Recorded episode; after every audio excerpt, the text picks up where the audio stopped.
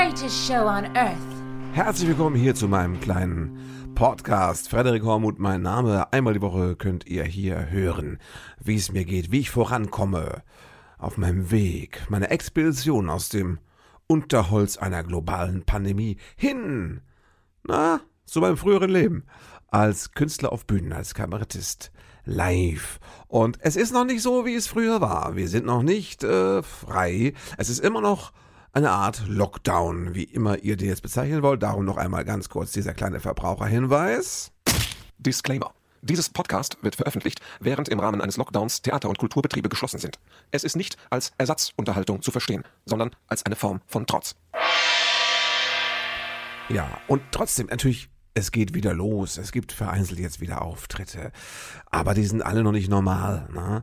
Ich werde zum Beispiel in, in drei, vier Wochen habe ich einen Auftritt in meiner alten guten Heimat in Fürth im Odenwald. Die evangelische Kirche hat gesagt, komm, wir wollen dich veranstalten. Es muss wieder losgehen. Wir haben Bock auf Kultur. Wir wollen Künstler unterstützen. Und da haben wir auch an dich gedacht. Und ich denke, super nett. Ich bin ja, ne, bin ja, ich bin ja Heide. Also ich bin ja nicht mal getauft und dass sie da an mich denken, das zeigt nur, dass die Grundidee des Christentums doch scheinbar irgendwas hat. Und ähm, dann haben sie gemerkt, äh, ja, Problem ist, äh, wir können das in der Kirche machen, aber wir dürfen nur 50 Leute rein, haben sie herausgefunden. Wir dürfen, müssen ja Hygienemaßnahmen wahrscheinlich kannst ja nicht planen, ne? aber wahrscheinlich müssen wir ja immer noch äh, auch am 11. Juli ähm, Hygienemaßnahmen einhalten. Also können wir nur 50 Leute rein. Was machen wir? Habe ich gesagt, komm, dann machen wir zwei Shows, eine um fünf und eine abends halb neun. Und dann äh, haben wir wenigstens unterm Strich 100 Zuschauer an das. Und da haben sie sich gefreut, fanden das super, wollten trotzdem auch eine Gage zahlen, die ungefähr so aussieht, wie wenn da viel mehr gekommen wären.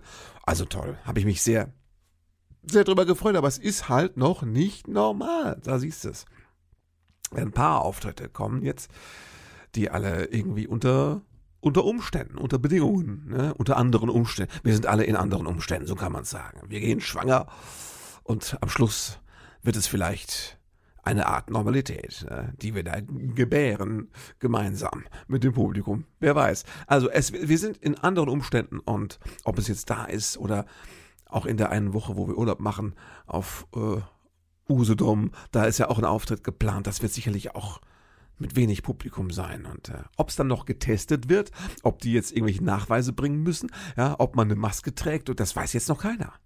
Aber du kannst eben auch nicht irgendwie 100 Karten verkaufen und nachher stellst du fest, nee, wir dürfen doch trotz, ne, immer noch nicht, weil, was weiß ich, weil die Delta oder Epsilon-Mutante zugeschlagen hat. So einfach ist es nicht und man weiß es noch nicht, ne? Trotzdem genießen wir das Gefühl, dass es irgendwie wieder losgeht. Also das war im letzten Sommer ja auch trügerisch, ne? diese kleine Ahnung von, wir haben es geschafft, wir sind über dem Berg, da wussten wir gar nicht, dass der Berg eigentlich noch vor uns lag. Doi, doi, doi. Jetzt bei mir, ne, meine Frau und ich haben die zweite Bionade-Dosis drin. Zweiter Impftermin war. Das war aber ganz lustig. Da muss ich erzählen, wie das abgelaufen ist, weil meine Frau hatte so fünf Tage bevor ihr zweiter Impftermin war, hatte die äh, so Malheur mit dem Zahn. Ne? Da war ein alter Zahn, der irgendwie schon seit Jahren irgendwie so ein bisschen schwindsüchtig war. Und da kam es zu Problemen. Dann gab es da eine Zahn-OP und ne, Medikamente und Antibiotikum und alles. Und dann fiel meiner Frau am Abend vor der zweiten Impfung ein, Mensch, äh, da hat sie jetzt gar nichts zugehört, äh, ob man denn, wenn man auf Antibiotikum ist wegen der Zahn-OP und sie müsste dann noch ein, zwei Tabletten nehmen, ob man dann überhaupt die zweite Spritze machen soll. Ich dachte, eine gute Frage. Da habe ich gesagt, da rufen wir morgen früh mal die 116117 an, ne? die berühmte Hotline. Ruf mich an, ich bin der Corona-Hotline. Ne?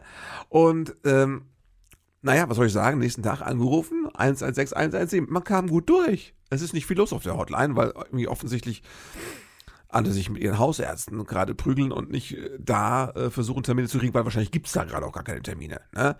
Es müssen jetzt alle, erstmal alle Zweitdosen verspritzt werden und für Erstopfer, äh, wollte ich gerade sagen, gibt's vielleicht gar nichts zu buchen. Deswegen ist da nicht viel los. Ich war nach zwei Minuten, bing bong, hatte ich da die Mitarbeiterin am Hörer, ne? Und sag folgendes, meine Frau morgen, also nicht morgen, es war ja schon derselbe Tag, ich sage nachher, ne, in anderthalb Stunden meine Frau Impftermin. Und Antibiotikum, Zahn-OP, was macht man da? Ist das okay? Lässt man das? Und da sagt diese Frau, da, da haben sie mich aber, die hat wirklich so einen rheinländischen Akzent, kannst du nicht ausdenken, war reine Comedy. Da haben sie mich aber auf dem falschen Fuß erwischt, sagt sie. Ich sage, ja, interessant. Sagt er, ich bin erst den zweiten Tag hier. Das weiß ich gar nicht. Muss ich mal gucken hier hinunter. Ich, das ist jetzt kein Quatsch. Ich mache das nicht irgendwie. Habe ich mir nicht ausgedacht. Die hat echt so gesprochen. Muss ich mal nachgucken hier. Ich schau mal. Lassen Sie mich mal ein bisschen blättern hier. Hat die, ne? Dann hat sie geschaut und sagte, ja, nee, da ist, also Antibiotika, ah, Antibiotika, ich finde da nix.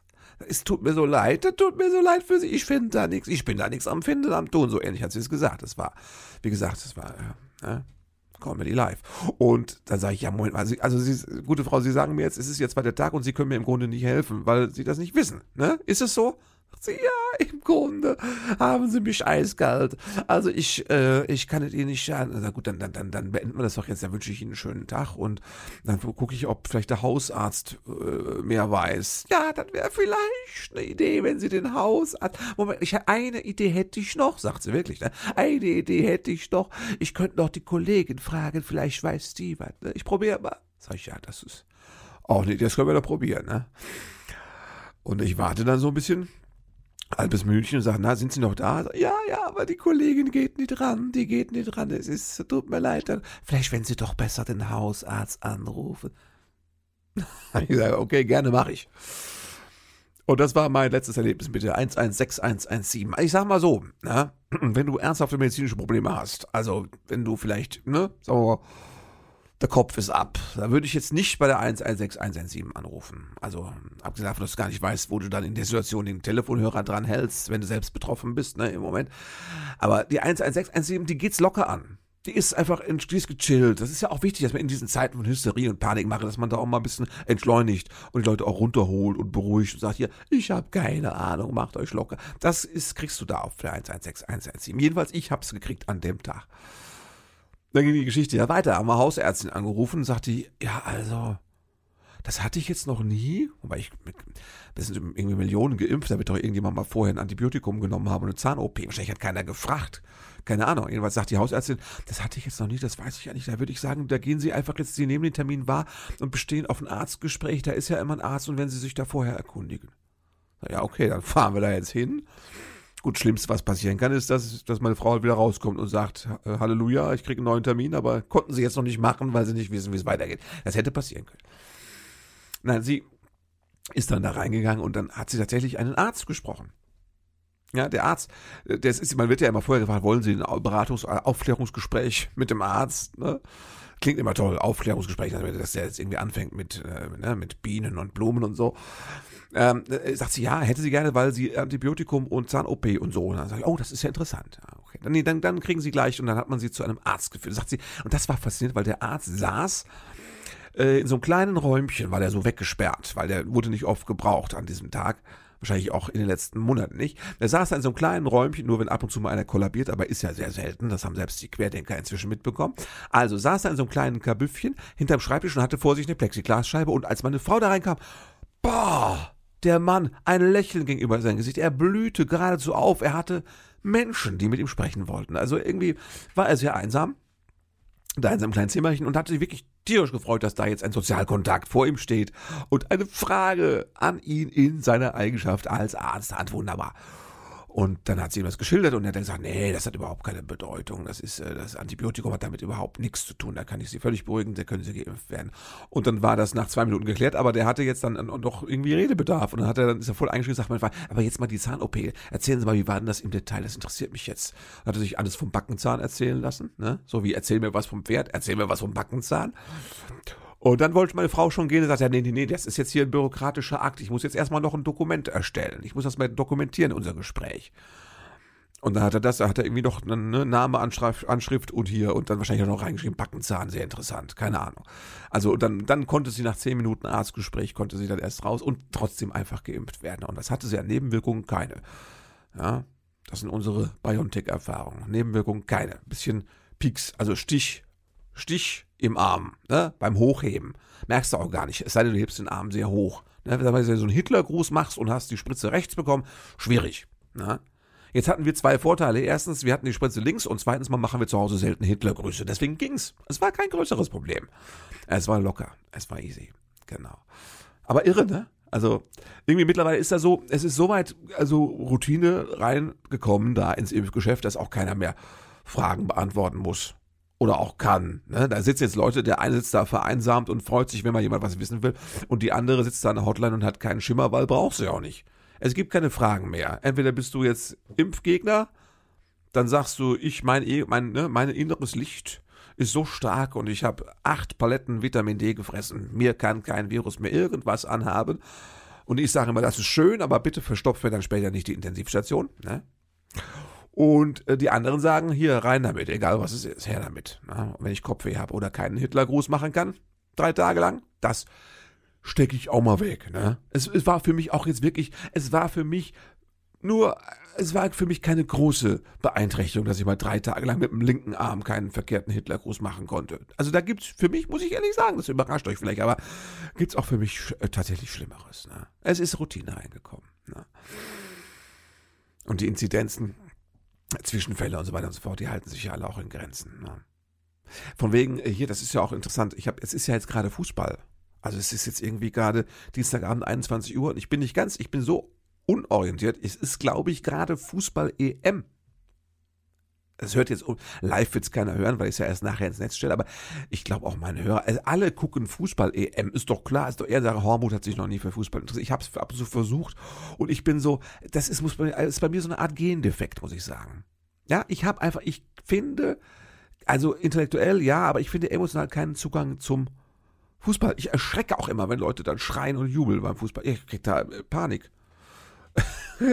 und es, es, äh, ich bin so, ich, ich glaube, es ist ganz schlimm, wenn man als Fußballfan mit mir zusammen Fußball guckt, weil ich nach, wie soll ich sagen, nach, nach mindestens 40 Jahren Zuschauen gelegentlich immer noch Sachen sage wie, war das jetzt abseits? Äh, kann das mal einer nochmal erklären? Ich sag das immer noch. Oder ich sag, äh, das sieht aber jetzt doch gar nicht so schlecht aus und ich habe einfach keine Ahnung. Also Fußball, Freunde, die mit mir Fußball gucken müssen, Ganz oft schon haben sie dann nach dem Fußball abgeschworen, weil sie gesagt haben, es ist mir vergällt worden. Der Hormut hat es mir verleidet, es war nicht mehr schön. Normalerweise werde ich immer so ähnlich wie Trubadix. Ich werde geknebelt, gefesselt und an einem Baum im Garten hochgezogen, bis das Spiel rum ist. Das weiß ich ja auch mittlerweile, sind meistens 90 äh, Minuten plus eine Pause, das schaffe ich. Na, da steigt einem schon das Blut in den Kopf, wenn man da so verkehrt rumbaumelt, aber am Ende kommt der Abpfiff und dann ja, dann machen die noch ein, zwei Autokorsos und dann nehmen sie mich meistens auch vom Baum. Es ist alles, ich komme klar damit, das ist für mich alles völlig in Ordnung. Aber heute ist ja auch Fussi, ich sage ja immer gerne Fussi, um die Fußballfans zu ärgern, auch den Lutz, meinen Freund und ehemaligen Regisseur, Kollegen Lutz von Rosenberg, großer, großer also äh, Fußballfan, was heißt Fan, ist ja untertrieben, der lebt das, der hat da Gefühle für, der hat da, wie soll ich sagen, der hat da Milcheinschuss, wenn Fußball, kann man das sagen? Ich glaube, das ist schon wieder falsch, egal. Also, der geht da voll ab äh, und dann sage ich immer Fussi, um ihn zu ärgern, weil Fussi sagen nur Leute zu Fußball, die wirklich keinen Schimmer haben, ne? Also ich, Fusi. Heute ist ja wieder Fusi. Und es ist äh, EM, das habe ich mitbekommen. Ich kriege das als Künstler mit, dass EM ist, weil Veranstalter dann schon immer so ein Jahr vorher sagen, ja, wenn wir da einen Termin hinlegen, kriegen wir vielleicht Probleme mit dem Viertelfinal, hin und her Rückspiel, äh, ne, hier an Gleis 2, 17.30 Uhr, fährt ab, die Nationalelf gegen was. Die wissen, die haben genaue Fahrpläne und wissen das vorher immer schon. Und dann merke ich das auch, ach, da ist wieder sowas, das ist wichtig. Und es ist ja nicht so, dass ich das gar nicht gucke. Aber es hat von Jahr zu Jahr sehr wechselnde, wie soll ich sagen, äh, Interessen, äh, Magnetismen. Also komischer Begriff jetzt, aber ich wollte damit sagen, dieses Jahr hat mich es gar nicht angezogen. Ne? Bei der also Sommermärchen, da war ich ganz gut dabei. Ich, ich habe halt jetzt schon, ich habe ja keine Ahnung, aber ich habe jetzt schon das Gefühl, äh, es stinkt in der deutschen Nationalmannschaft. Ne? Da hat Jogi Löw ist irgendwie, der ist abgelaufen. Jogi Löw ist über Verfallsdatum seit mehreren Jahren. Und ähm, also sein, ich glaube, sportliches Highlight war, als er sich da vor drei, vier Jahren irgendwie vor der laufenden Kamera am Spielfeldrand an die Eier gepackt hat. Ich meine, und dann kam sportlich nicht mehr viel, glaube ich. Und äh, Spieler, ich weiß ja nicht mehr, wer mitspielt. Ich kenne die auch nicht mehr. Ich habe keine Ahnung und es reizt mich nicht. Ich würde jetzt, das ist der Punkt. Wenn jetzt, das kriegt man ja mit, auch wenn man sich nicht gewollt, nicht dafür interessiert. Wenn jetzt demnächst die, die, ähm, die Leute sagen, oh, da geht was, dann würde ich neugierig werden. Dann will ich ja wissen, wovon alle sprechen. Ne? Aber solange es noch kein wirkliches Thema ist, Nee. Ne? Also wenn, wenn die deutsche Mannschaft jetzt irgendwie ein, zwei Spiele gewinnt und heute Abend spielen sie gegen Frankreich, das weiß ich ja, ne? das habe ich ja gesehen. Aber gegen Frankreich, ich glaube, Frankreich ist eine sehr erfolgreiche Traditionsmannschaft. Kann sein, dass es bei denen auch schon länger her ist, das weiß ich nicht. Aber ich würde jetzt erwarten, dass sie verlieren das. Ich sage jetzt mal 2 zu 0 für Frankreich, sage ich immer. Ne?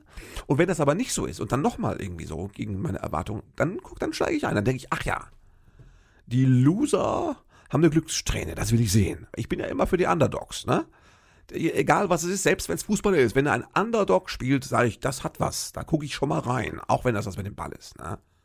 Ich bin diese klassische, ich bin diese Leute, die sagen, wie können nur äh, 22 erwachsene Menschen einem Ball hinterherlaufen. Das, das ist so mein Niveau. Also furchtbar. Muss furchtbar sein für euch Fußballfans. Ne? Aber wer weiß, vielleicht steige ich noch ein, wenn es gut läuft. Und dann feiere ich auch mit euch und freue mich auch. Das ist alles wunderbar. Interessant war jetzt der Vorfall. ja, mitbekommen, dieser Herzstillstand mit der Wiederbelebung. Ja? Also das, das, das hat mich jetzt auch nicht interessiert. Ich hätte das jetzt nicht aus Voyeurismus unbedingt gucken wollen. Wobei ich schon am interessantesten am Fußball finde, wenn unvorhergesehene Sachen passieren. Also wenn mal ein Tor umfällt. Das habe ich mal vor 100 Jahren mal gesehen. Da ist mal so legendär ein Tor umgefallen. Und äh, dann war eine Pause, die musste überbrückt, überbrückt.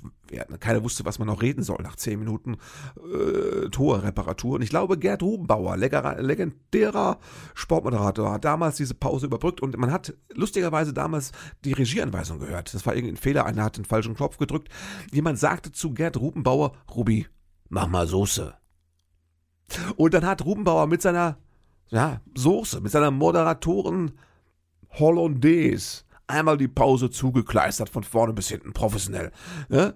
Keiner merkte, dass da irgendwas fehlt. Alle sagten nur so, umpf, der Rubenbauer hat Soße gemacht, liebe Schwermagen. Das war aber wirklich schon. Ne, so, habe ich mitbekommen. Schön, sowas mag ich. Aber nein, jetzt der Vorfall war ja dramatisch. Bin ich froh, dass ich es nicht gesehen habe. Aber was mich zu denken gibt, das passiert ja öfters mal, kriege ich auch mit. Ne? Bei Profifußballern gibt es öfters mal Herzstillstände. Hörst doch einmal im Jahr, hörst du irgendwie, da ist einer im Spiel umgekippt, tot war er. Das würde mich jetzt auch mal interessieren. Es gibt doch gar nicht so viele Profifußballer, wie da jetzt eigentlich die Inzidenz ist. Ne? So, wie viel Herzstillstände im Profifußball auf dem Platz pro 100.000 Profifußballer gibt es? Das würde mich interessieren. Ich befürchte, das ist eine hohe Inzidenz. Da will jetzt aber auch keiner sagen, äh, Fußball äh, muss verboten werden, da ist die Inzidenz so hoch für Herzstillstand. Ne? Ja, siehst du mal, wahrscheinlich, äh, das ist mal, das ist so ein Beispiel, wie wir Gefahren völlig unterschiedlich einschätzen. Ja? Gut, jetzt beim, beim Fußballspieler sagen auch immer alle, das sind Profis, die wissen, was sie machen und wenn sie ein Herzkasper kriegen, Berufsrisiko. Ne? Kannst du aber jetzt auch bei mir sagen, wenn du im Theater irgendwie dich infizierst, dann Berufsrisiko. Also so einfach ist das alles nicht. Ne? Ich habe gesagt, ich bin für die Underdogs. Da komme ich noch mal kurz auf die Baerbock zu sprechen. Die hat jetzt eine Autobiografie oder eine Biografie, man weiß nicht so genau, wie selbstgeschrieben das ist. Äh, ne, bei Politikern haben wir keine Zeit, sowas zu schreiben. Und äh, so, äh, bei der Baerbock, das, man könnte es mal lesen, aber ich glaube, es ist ziemlich boulevardesk gehalten. Ja? Das ist so ein bisschen, ne, ja, es geht um die Vision, aber mehr so auf Brigitte-Stil. Das habe ich so gehört, kann ich mir vorstellen. Vielleicht lese ich es noch, wer weiß. Egal, aber ich bin ja jetzt, im, ich bin total für die. Ne? Weil, ne, ihr habt ja, ich habe ja schon erzählt, dass, dass ich bin ja das Fähnchen im Winde oder ich, also ich bin ja unentschieden, ich bin ja wankelmütig, was das angeht, Grüne wählen und Baerbock wählen. Ne? Aber jetzt hat sie ja Feinde bekommen, wo ich sage, das ehrt sie. Ne, diese INSM hat ähm, eine Anzeige geschaltet in mehreren großen, eine ganzseitige. Wobei ganzseitig trifft nicht. Alle, die sie gesehen haben, wussten, die ist sehr einseitig. Die Anzeige im eigentlichen Sinne des Wortes eine einseitige Anzeige. Und ähm, ja, da war sie so wie, Moses, wie Charlton Heston aus irgendeinem Bibelfilm, äh, war sie so mit Gebotstafeln links und rechts und da stand äh, drunter, sie hatte so einen Kaftan irgendwie an und da stand, wir brauchen keine Staatsreligion. Ne? Von wegen, das ist die grüne Verbotsmessiasin. Ne? Da war so ein bisschen seltsam. Erstens mal platt, super platt. Und dann aber noch mit so einem Aufwand. Es geht ja wirklich um Geld bei solchen einseitigen Anzeigen im großen Stil. Äh, so platt und fett gemacht, also und dann auch noch so leicht antisemitisch, ne, weil Moses und so und äh, ne, dann auch dieses Staatsreligionsthema, wo man auch denkt jetzt, ja, das klingt jetzt so, als wäre sie einfach schon mal rein äh, religiös, nicht unsere unsrige, ne, die unsrige und so. Das spielte mit so ein paar so unterschwellig mitlaufenden Ressentiments, die eigentlich auch schon ziemlich eklig gewesen sind. Aber mir reicht ja ein Stichwort, die INSM. Die Initiative Neue Soziale Marktwirtschaft, INSM. Ne? Allein die Abkürzung SM steckt da drin, weißt du Bescheid. Das kann auch schon mal wehtun, ne? Das habe ich immer schon vor Jahren gesagt. Die, ich habe mich vor Jahren, ich glaube schon irgendwie vor, vor neun Jahren in meinem Programm äh, Mensch ärgere dich, äh, von dem es auch das Buch gab, muss man sagen. Gibt es jetzt nicht mehr, ist vergriffen. Könnt ihr noch irgendwo äh, als, als E-Book, könnt ihr es, glaube ich, kaufen. Oder bei Ebay für irgendwie 50 Cent. Vielleicht. Was weiß ich, keine Ahnung. Aber da drin hatte ich schon diesen Text, da ging es um die INSM dass das so ein Dreckslobbyverein ist. Und als jetzt der Name wieder auftauchte, dachte ich, Mensch, ja, Hormut, du bist immer mit den Themen neun Jahre voraus, das glaubt aber keiner, ne? Aber das ist, jetzt haben die die INSM massiv als Feind, da die Grünen und die Baerbock. Das ist eigentlich eine Auszeichnung. Das muss man sagen. Wenn dieser neoliberale Dreckslobbyverein INSM gegen dich Kampagnen fährt, dann weißt du, du bist auf der richtigen Seite. Ich finde, das ist wirklich, das war jetzt, ich glaube, das ging auch ein bisschen nach hinten los, weil alle haben das gemerkt, dass das platt und doof war. Und wenn, aber ne, der INSM macht eine Zeitungs-Annoncen-Kampagne einseitig im wahrsten Doppelsinn des Wortes. Also das ist was. Ne, das könnte sich, das kann sich die Baerbock jetzt in die Biografie schreiben. Da ist ja wieder Platz geworden, habe ich gehört. Ne? Da ist ja wieder ein bisschen was frei geworden in der Biografie. Das kann sie reinschreiben. Das ist wirklich eine Auszeichnung. Glückwunsch. So, also, da hat sie jetzt schon mal wirklich, da hat sie Stein im Brett. Also, da viele, ich weiß, dass viele Leute haben gesagt, ich war irgendwie unsicher und ich war schon auf dem Absprung auf, vom Bärbockzug. Aber das ist jetzt wieder ein Punkt, den sie gemacht hat. Ich bin jetzt wieder mit einem Fuß auf dem Bärbockzug hinten auf dieser Plattform. Das kennt man ja aus, aus, aus Hollywood-Filmen, Verfolgungsjagd. Ein Wagen wird abgekoppelt und man steht dann da hinten auf diesem, da auf der Plattform drauf. Mit einem Fuß oder auf dem Puffer irgendwie, so balancierend. So ist es meine, meine, das ist meine Lage in Sachen Baerbock-Zug. Ich bin wieder ein bisschen drauf. Wegen der INSM. Danke, ihr alten Drecksäcke. Ja. Ich denke halt auch immer, klar wirkt die so ein bisschen unbedarft und wackelig. Na? Beim Parteitag ist ja auch irgendwie, hat sie sich irgendwie versprochen in ihrer Rede und danach ging sie vom Rednerpult und war auch das Mikro offen. Dann hört man, wie sie Scheiße sagte zu Robert Habeck. Und ich glaube jetzt nicht, dass das so ein alter Kosename ist, den sie für Robert Habeck hat. Hallo Scheiße. Ne? Tolle Rede gewesen, oder? Was sagst du dazu, Scheiße? So war es, glaube ich, nicht. Ich glaube, sie war unzufrieden mit sich.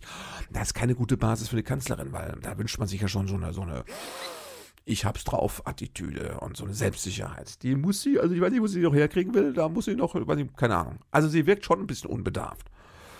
Und so, ne? Aber besser als Laschet, hör mal. Ed Laschet ist, das ist dieser Schmunzelonkel.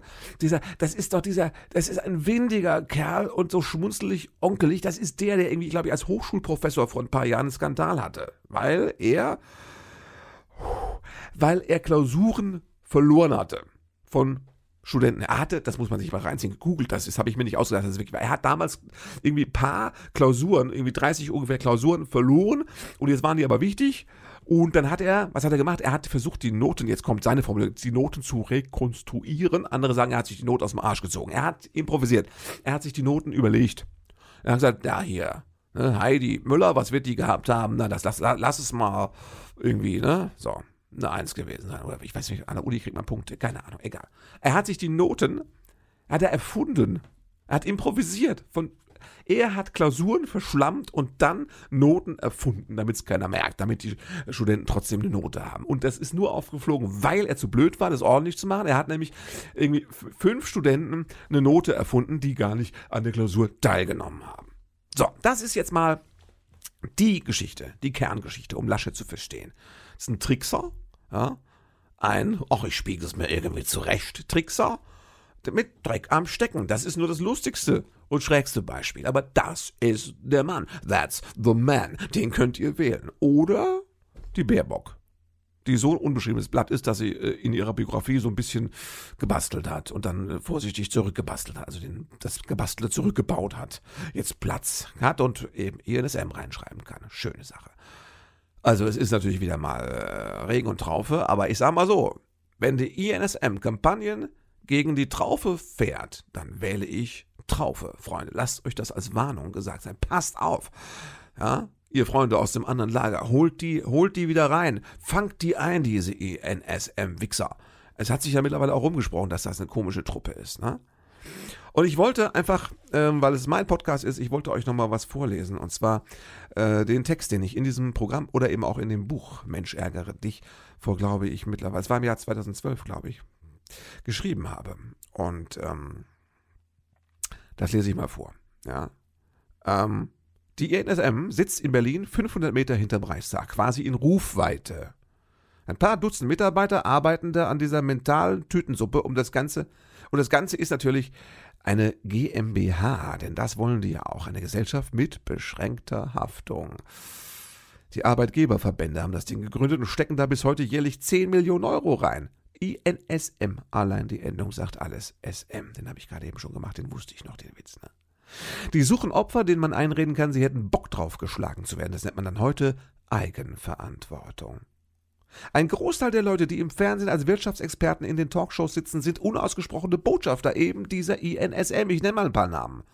Von denen nur einer nicht zu dem Laden dazugehört. Sie dürfen mal raten, welcher. Friedrich Merz, Roland Berger, Oswald Metzger, Arnulf Baring, Bernd Raffelsüschen, Lothar Späth, Hans Tietmeier, Wolfgang Clement und Dagobert Duck. Gut, das war nicht schwer, oder? Das sind jedenfalls die, die selbst in der Wirtschaftskrise noch sagen, privatisieren alles, privatisieren Staat raus, Wirtschaft rein, so einfach ist das rein raus. Wo bleiben da die Gefühle, frage ich mich.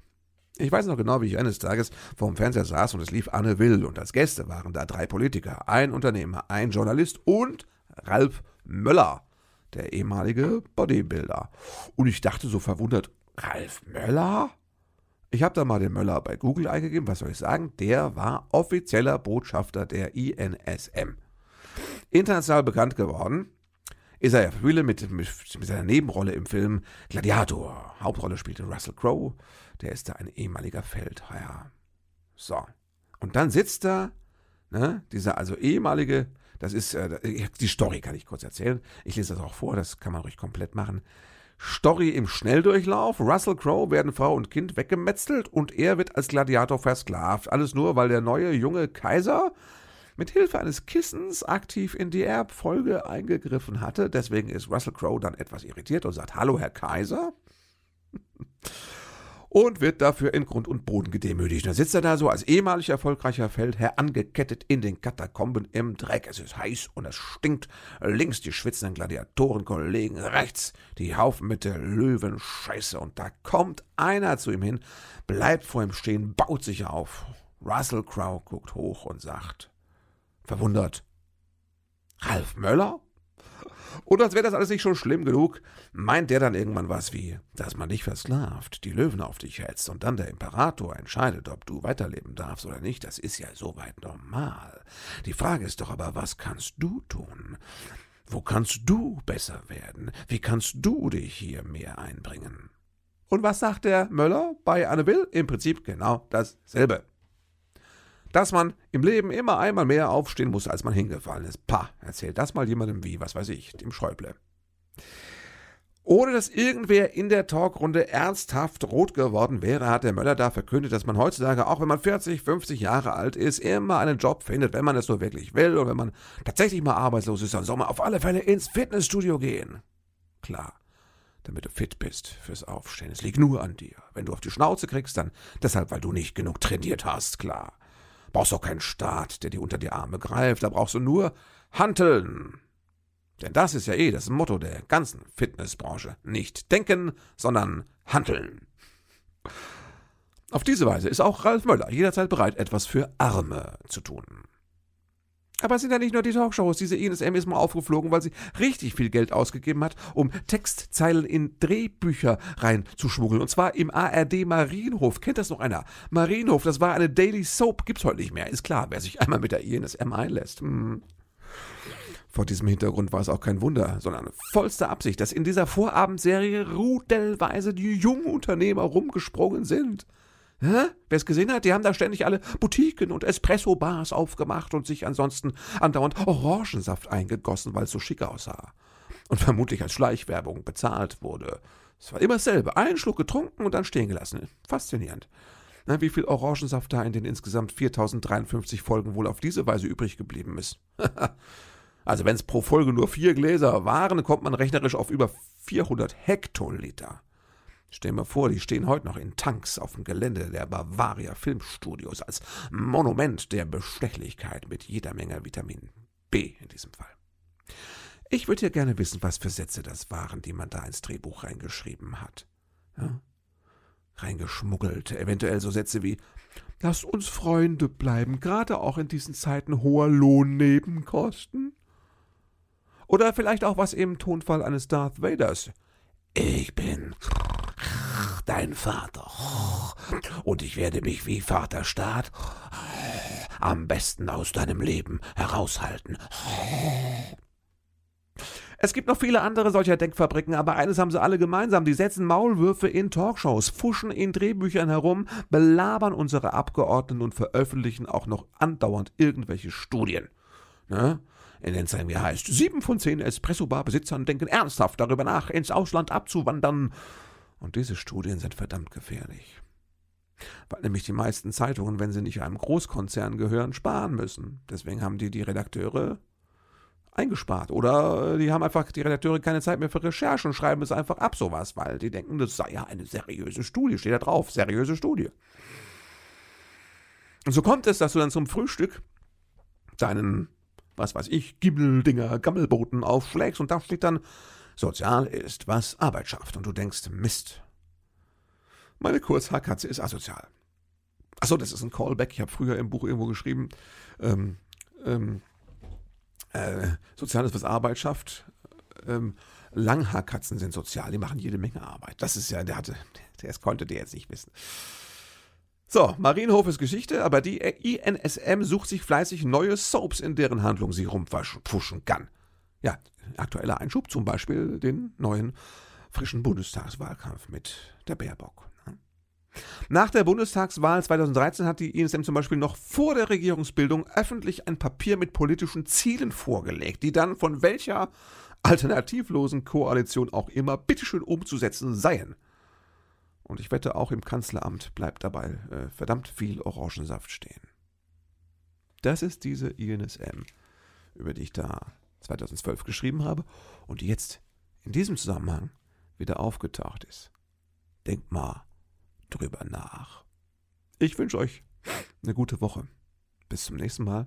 Bleibt mir treu, macht Werbung fürs Podcast, erzählt es rum, bewertet es positiv, schreibt mir vielleicht Kommentare mal auf Facebook, auf Instagram. Ich höre gerade aktuell wenig von euch, war früher schon mehr. Schreibt mir eine E-Mail an meine extra eingerichtete E-Mail-Adresse frederik at expedition. Nee, siehst du, ich habe das so lange nicht mehr gesagt, dass ich es jetzt schon nicht mehr weiß. Ähm, ich weiß es jetzt wieder. Ich mache nochmal richtig. Achtung. Expedition at frederik-hormuth.de. Das ist sie. Da könnt ihr mir hinschreiben. Ähm, ansonsten hören wir uns vielleicht nächste Woche. Ich würde mich sehr freuen. Ähm, bleibt gesund oder wie meine Oma sagen würde, haltet euch munter. Thank you for being a part of this show.